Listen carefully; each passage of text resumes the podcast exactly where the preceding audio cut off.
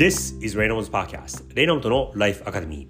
皆さんこんにちは。クリエイティブディレクターのレイナムトです。このポッドキャストではニューヨークに住む僕が平日毎日5分ほど日帰りのテーマでキャリアとクリエイティビティを軸にこれからの世界の中での日本人の未来を考えていきます。通勤や移動お昼休みや週末などにお付き合いいただけると嬉しいです。今日は火曜日のコーナーなので注目のクリエイティブのコーナーでいきたいと思います。今日紹介したいなと思っている作品はですね昨日ナイキのマーケッターであったグレッグ・ホフマンさんからの学びというのを紹介してでその彼がナイキを引退する直前に手掛けたキャンペーンで Dream Crazy というのがあるんですがそれを紹介してみたいと思います。これはですねまあすごく有名なキャンペーンなので、えー、聞いたこともあるかもしれないんですがただすごくアメリカならではの話なんですね。コリン・ケイパーニックというサンフランシスコ 49ers のフットボールのコードバックの選手がいるんですがその彼が黒人の選手なんですが黒人と白人の根血だったのかな？の選手なんですがその彼がですがですね警察が黒人男性特に若者の黒人男性をこう意識的もしくは無意識的に人種差別的差別的に暴力を振るうというそういうのが社会問題になっているんですね。それが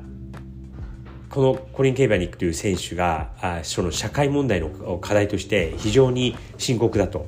で自分はそういう、まあ、直接ひどい暴力を受けたことはないとは思うんですがそういうその差別を受けてきた。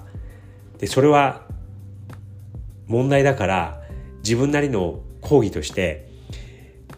試合の、フットボールの試合の前に国歌が、アメリカの国歌が流れるんですが、その時にですね、えー、一般的にはその立って胸に手を当てて聞くということ、帽子を外して、えー、被っている人はあ帽子を取って胸に手を当てて、えー、アメリカの旗を見ながら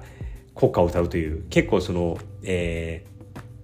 ー、ナショナリストというか、その帝国主義的な、あの、習慣と言え、ては間違いかもしれないんですけどそういうのがあるんですけどもその時にあえてそうせず逆にひまずひざまついてその警察の黒人男性に対する暴力に抗議をするっていうことをし始めたんですね。でそれはまあ結構賛否両論があって、えー、すごい偉いっていう人もいればでもそんなその国家が流れる時に立たないっていうのは侮辱的なっていうことですごく批判をされたんですけどもでそれでその試合の時にそういう政治的な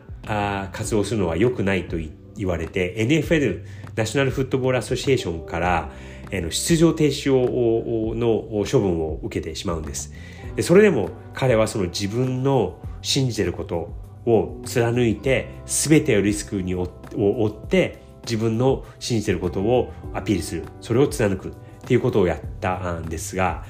でそれをナイキはそのストーリーをキャンペーンにして、えー、僕が多分ナイキがやった手がけた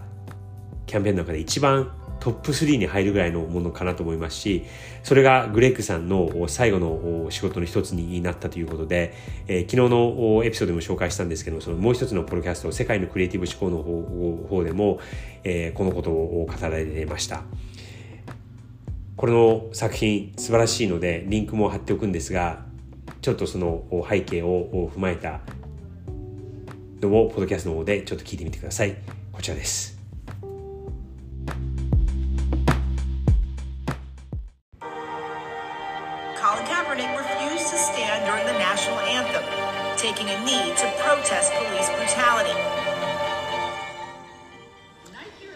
このキャンペーンはある一つの白黒の写真から始まったんですがこのコイン・ケープニックというこのアメ,リカフットボールの選手の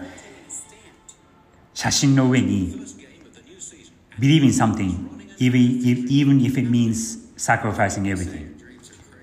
すべてを犠牲にしてまでもちゃんと信じることは信じろ。そういうメッセージで始まったキャンペーンです。